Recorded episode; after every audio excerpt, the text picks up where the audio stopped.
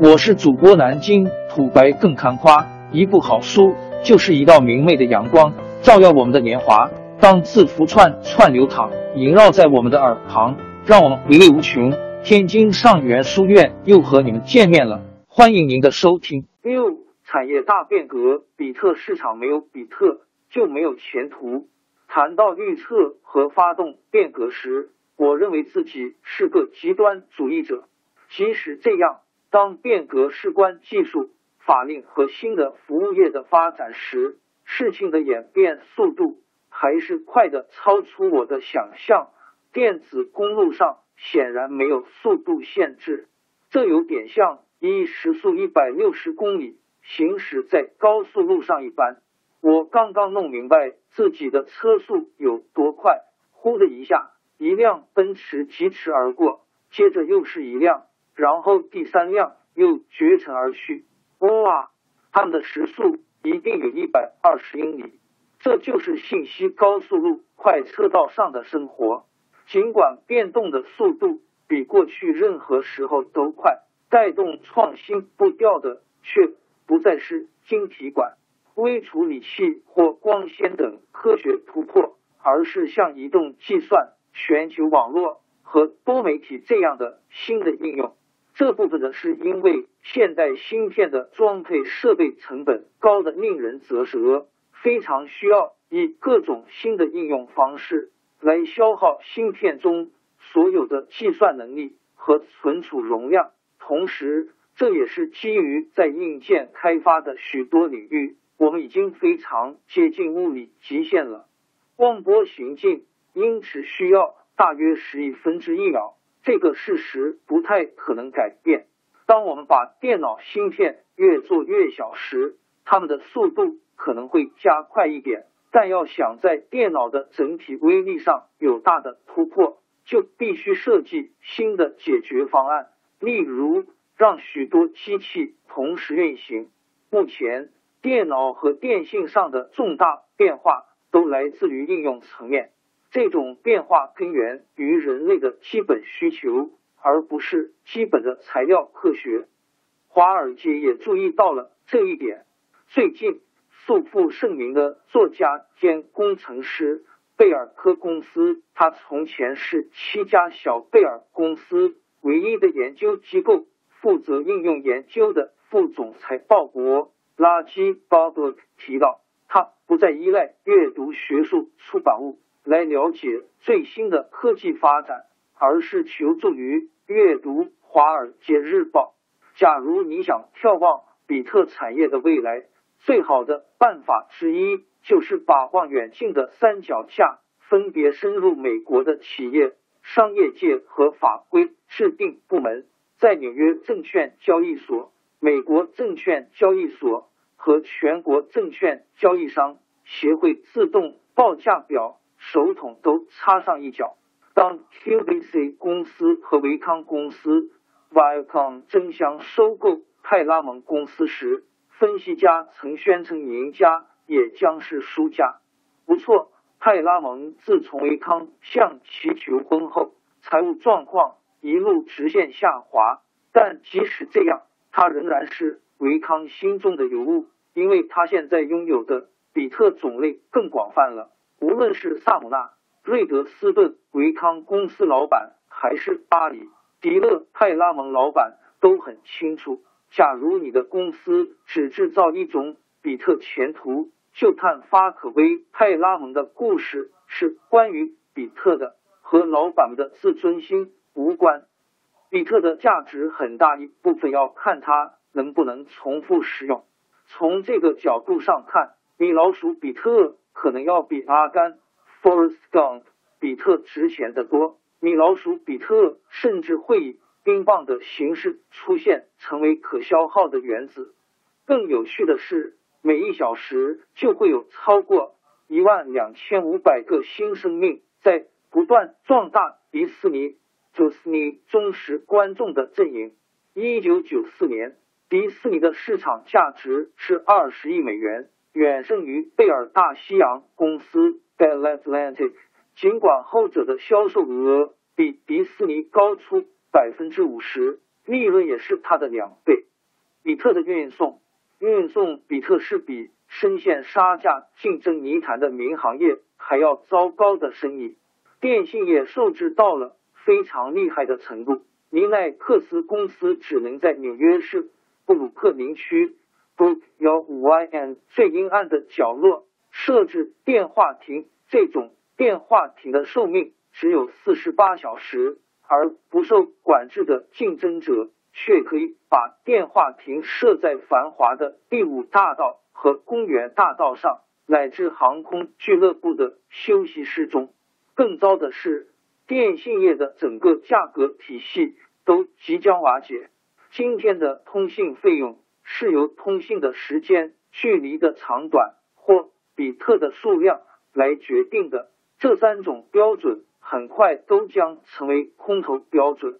现有体系在时间从一微秒到一天，距离从一英尺到五英里和比特从一比特到两百亿比特三方面的各种极端情况的冲击下，正在出现巨大的裂缝。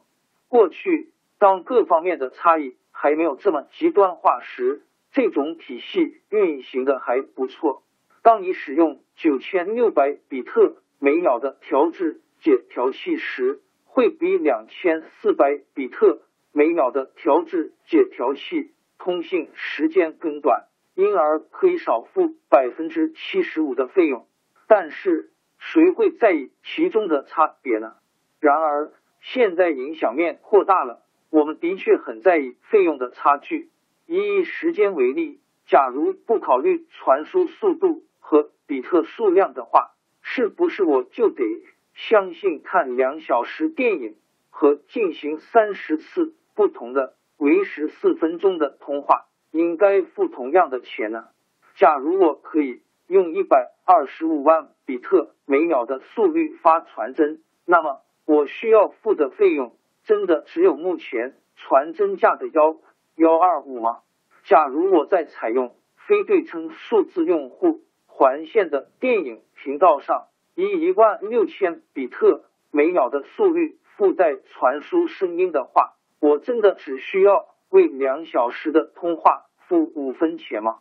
假如我岳母出院回家的时候带着一个远程监控的心脏起搏器，必须利用一条通到医院的开放线路，以便医院每小时监控几个随机布置的比特，我们能像计算。乱世佳人影片的一百二十亿比特的传输费用一样，为这类比特计费吗？试着弄清楚这个商业模式看看。我们必须发展出一套更聪明的办法。这种办法可能不是把时间、距离或比特数当做主要变数和计费标准。也许应该让大家免费使用带宽。我们根据所购之物的价值。来购买电影、远程健康监控设备和文件，支付的费用中并不包括传输信道费。如果根据玩具中所包含的原子数量来决定玩具的出售价格的话，未免有些不近情理。现在该是好好了解比特和原子所代表的意义的时候了。如果一家电信公司的管理层，将公司的长远战略仅仅局限在运送比特上，那绝对不符合股东的最大利益。拥有比特或使用比特的权利，以及大大提高比特的附加价值，都必须是公司长远战略的一部分。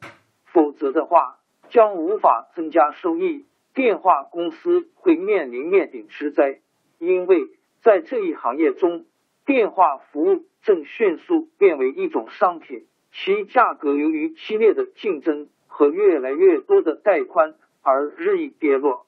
在我逐渐长大成人的时候，每个人都痛恨电话公司。成年后，我把保险公司列为第一讨厌的东西。五十年代，每个小孩肚子里几乎都藏着一些骗电话公司的诡计，大家都把它当成冒险游戏一样。乐此不疲。今天，有线电视公司荣幸的成为新法子，因为许多有线电视公司服务不佳，却还不断涨价。更糟的是，他们并不是大众传输工具，这帮人还控制着线路中的传输内容。由于最初开播有线电视的本意是进行多种社区服务，有线电视业享尽了不受管制的垄断行业的种种好处。当有线电视经营者开始组合发展成为全国性网络时，人们才注意到这些公司确实不仅控制了电信通道，同时也控制了传播内容。和电话公司大不相同的是，除非在地方性和社区性服务上，它没有义务提供路权 （right of way）。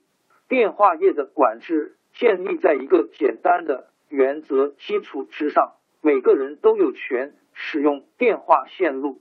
但是，假如宽带系统比较接近今天的有线电视系统，而不是电话网络的话，那么形势就变得软妹不明了。假如给予他们选择机会，频道拥有者是否会欣然迎纳节目内容的拥有者，而置公平的原则于不顾呢？对此，美国国会怀有深深的不安。假如你既拥有频道，又能掌握传播内容，你还能维持超然的立场吗？换句话说。假如美国电话电报公司和迪士尼公司合并的话，小朋友观赏迪士尼出品的米老鼠卡通，是不是就会比观赏兔宝宝 Bugs Bunny 卡通便宜许多？跟谁结盟？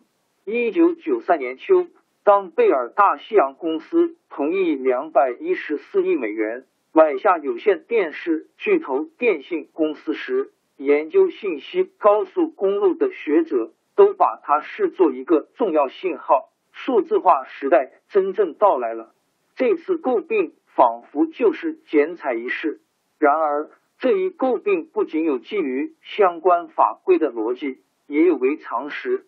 电话和有线电视从来就是对头，法规也排除同时经营这两类业务的可能性，并且环状和星状网络。更是水火不相容，此举单单投资水平之高就已令人瞠目结舌。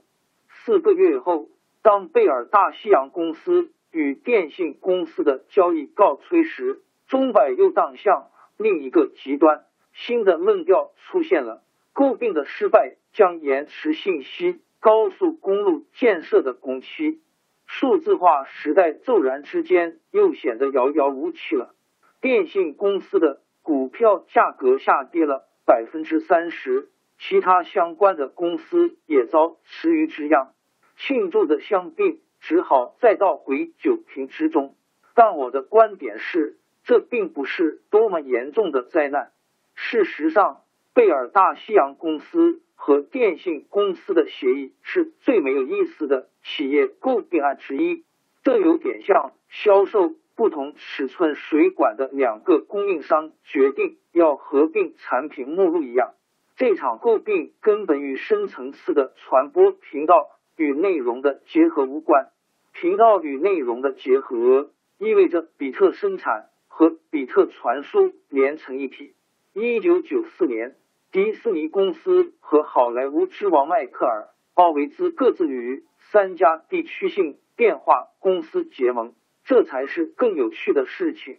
消费电子业一直试图与娱乐公司结盟，原则上说这是个强有力的想法，但到现在为止却未见多少协调成功的例子。原因在于各种各样的文化差异。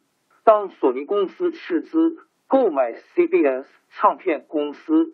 CBS Records 和当时的哥伦比亚影片公司时，美国一片哗然，就像洛克菲勒中心 （Rockefeller Center） 一注一样。日本人的一掷于金，引发了一场关于国家文化遗产是否不仅在象征意义上，而且在实际形式上也已为外国所控制的争论。当松下公司在不久之后。买下 MCA 公司时，美国人更加震惊，因为 MCA 公司的董事长刘瓦瑟曼 （Lou Wasserman） 在许多人心目当中是最能代表美国作风的企业领袖。我还记得，当我在第一次石油危机后造访 MCA 公司总部时，看到电梯按钮上贴了一张纸，上面写着瓦瑟曼的话：“为了你的健康和你的国家。”请向上爬一层楼梯，或向下走两层楼梯。这些诟病案制造了巨大的文化鸿沟。这道鸿沟不仅横亘于美国人和日本人之间，也横亘于工程师和艺术家之间。到目前为止，日本人购买的公司都经营的并不成功。我怀疑将来也不可能成功。文化融合，技术和人文科学。科学和艺术，右脑和左脑之间都有着公认的明显差异。不管这种差异有多少是人为的，刚刚萌芽的多媒体很可能像有些学科，比如建筑学一样，在这些领域之间架起桥梁。电视的发明纯粹是由于技术上的推动。当费罗、法恩斯沃吕和弗拉基米尔。斯沃尔金等先驱在一九二九年订的邮票般大小的电子影像时，他们纯粹是受了技术本身价值的驱使，而想方设法改进技术。虽然斯沃尔金早期对电视的使用有一些天真的想法，他在晚年却大失所望。切马省理工学院院长杰罗姆·魏斯纳曾经讲过一个故事。魏斯纳是肯尼迪总统的密友，曾经担任过总统科学顾问。某一个星期六，佐尔金到白宫拜访他，他问佐尔金有没有见过总统，佐尔金答没有。于是魏斯纳带他穿过大厅去见总统。魏斯纳向总统介绍莱克时说：“这位就是使您得以当选总统的那个人。”肯尼迪十分惊讶，问。怎么说呢？魏斯纳解释说，这位就是发明电视的人。肯尼迪表示，这真是一个伟大的成就。斯沃尔惊讶于他道：“您最近看过电视吗？技术的需要也只有这些需要推动了电视的发展，然后电视就被交到了一群无论在价值观还是在知识的亚文化背景方面都与科学家寓意的。”创造性天才手中。另一方面，摄影术是由摄影师所发明的。改进摄影技术的人出于艺术表达方面的目的，而不断精研技术，以满足这门艺术的要求。这就好像作家创造了浪漫小说、散文和漫画等不同形式，以表现不同的构想一样。个人电脑已经使电脑。科学离开纯粹的技术需求，走上与摄影术相同的发展道路。计算已不再是军队、政府和大企业的专利，它正在直接转入社会各阶层的极具创造力的个人手中，通过使用和发展，成为他们创造性表达的工具。多媒体的手段和讯息将汇集科技和艺术成就于一身。其背后的推动力将是人们对消费性产品的需求。今天最快的英特尔处理器，其运行速度是每秒钟执行一条指令。将其与索尼公司的产品比较一下，索尼刚刚推出价格两百美元的新电子游戏游戏站，速度竟达到幺零零零 ms，这是怎么回事呢？答案很简单。我们对新型娱乐的渴求似乎永无止境，而电子游戏业所依赖的新型实时三维游戏正迫切需要这种高速的处理技术和新的显示器应用成为驱动力量，拉力与推力。像维康新闻公司 News Corporation 和本书的出版商这样的媒体巨链，都依靠掌握发送网络。来提高信息和娱乐内容的附加价值。正如我前面所说，原子的传输要比比特复杂许多，因此需要仰赖大公司的力量。相反，移动比特则十分简单，原则上不再需要大公司。几乎可以这样断定：通过阅读《纽约时报》，我结识了该报撰写电脑和通信业方面报道的记者约翰·马可夫，并十分欣赏他的文章。在过去，假如没有《纽约时报》，我可能永远看不到他的文章。但是现在就不同了，我可以轻而易举的利用电脑网络自动收集他所有的最新报道。把它丢进我的个人化报纸中，或是放在建议阅读资料档案中。我也许愿意因此付给马可夫每篇文章两分钱。Two settles。如果一九九五年互联网络全部上网人口中有百分之零点五的人愿意像这样订阅马可夫的文章，而马可夫每年创作一百篇文章，事实上他每年的写作量大约在一百。二十一百四十篇之间，那么他一年就可以稳赚一百万美元。我敢说，那一定比《纽约时报》付给他的薪水要高。假如你认为百分之零点五的比例太高了，先耐着性子等一下，这个数字会是真的。一旦有人打下了这片江山，发送者在数字化世界里的附加值就会每况愈下。比特的发送和运动必然也包含了过滤和筛选的过程。媒体公司除了于别的，还扮演星探的角色，而它的发送渠道则成为舆论的试验场。但到了一定程度，作者也许不再需要这个论坛。在数字化时代中，迈克尔·克莱顿直接在电子网络上卖书，一定会比经过出版商赚的更多。克诺夫出版社，抱歉了。数字化会改变大众传播媒介的本质。推 pushing 送比特给人们的过程将一变而为允许大家或他们的电脑拉 pulling 出想要的比特的过程。这是一个剧烈的变化，因为我们对媒体的整个概念是通过层层的过滤之后，把信息和娱乐简化为一套套。要闻或畅销书，再抛给不同的受众。当媒体公司如同杂志一样，越来越朝载波的方向迈进时，他们也在把比特推销给一些特殊兴趣团体，如汽车玩家、阿尔卑斯山滑雪迷或葡萄酒瘾君子等等。我最近想到一个点子，就是专为失眠者办一个杂志。而且聪明的利用深夜电视节目的时段做广告，那时候广告价格还特别便宜呢。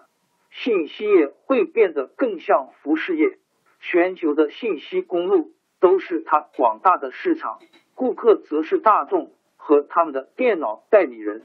这个数字市场真的存在吗？答案是肯定的，但这个市场只有当我们改进了。人和电脑之间的界面，使得人与电脑的对话就像人与人之间的谈话一样容易时，才会真正出现。王朝更迭，江山易主，世事山河都会变迁。其实我们无需不辞辛劳去追寻什么永远，活在当下，做每一件自己想做的事，去每一座和自己有缘的城市，看每一道动人心肠的风景。珍惜每一个擦肩的路人，纵算经历颠沛，尝尽苦楚，也无怨悔。感谢您的收听，朋友们，让我们下期再见。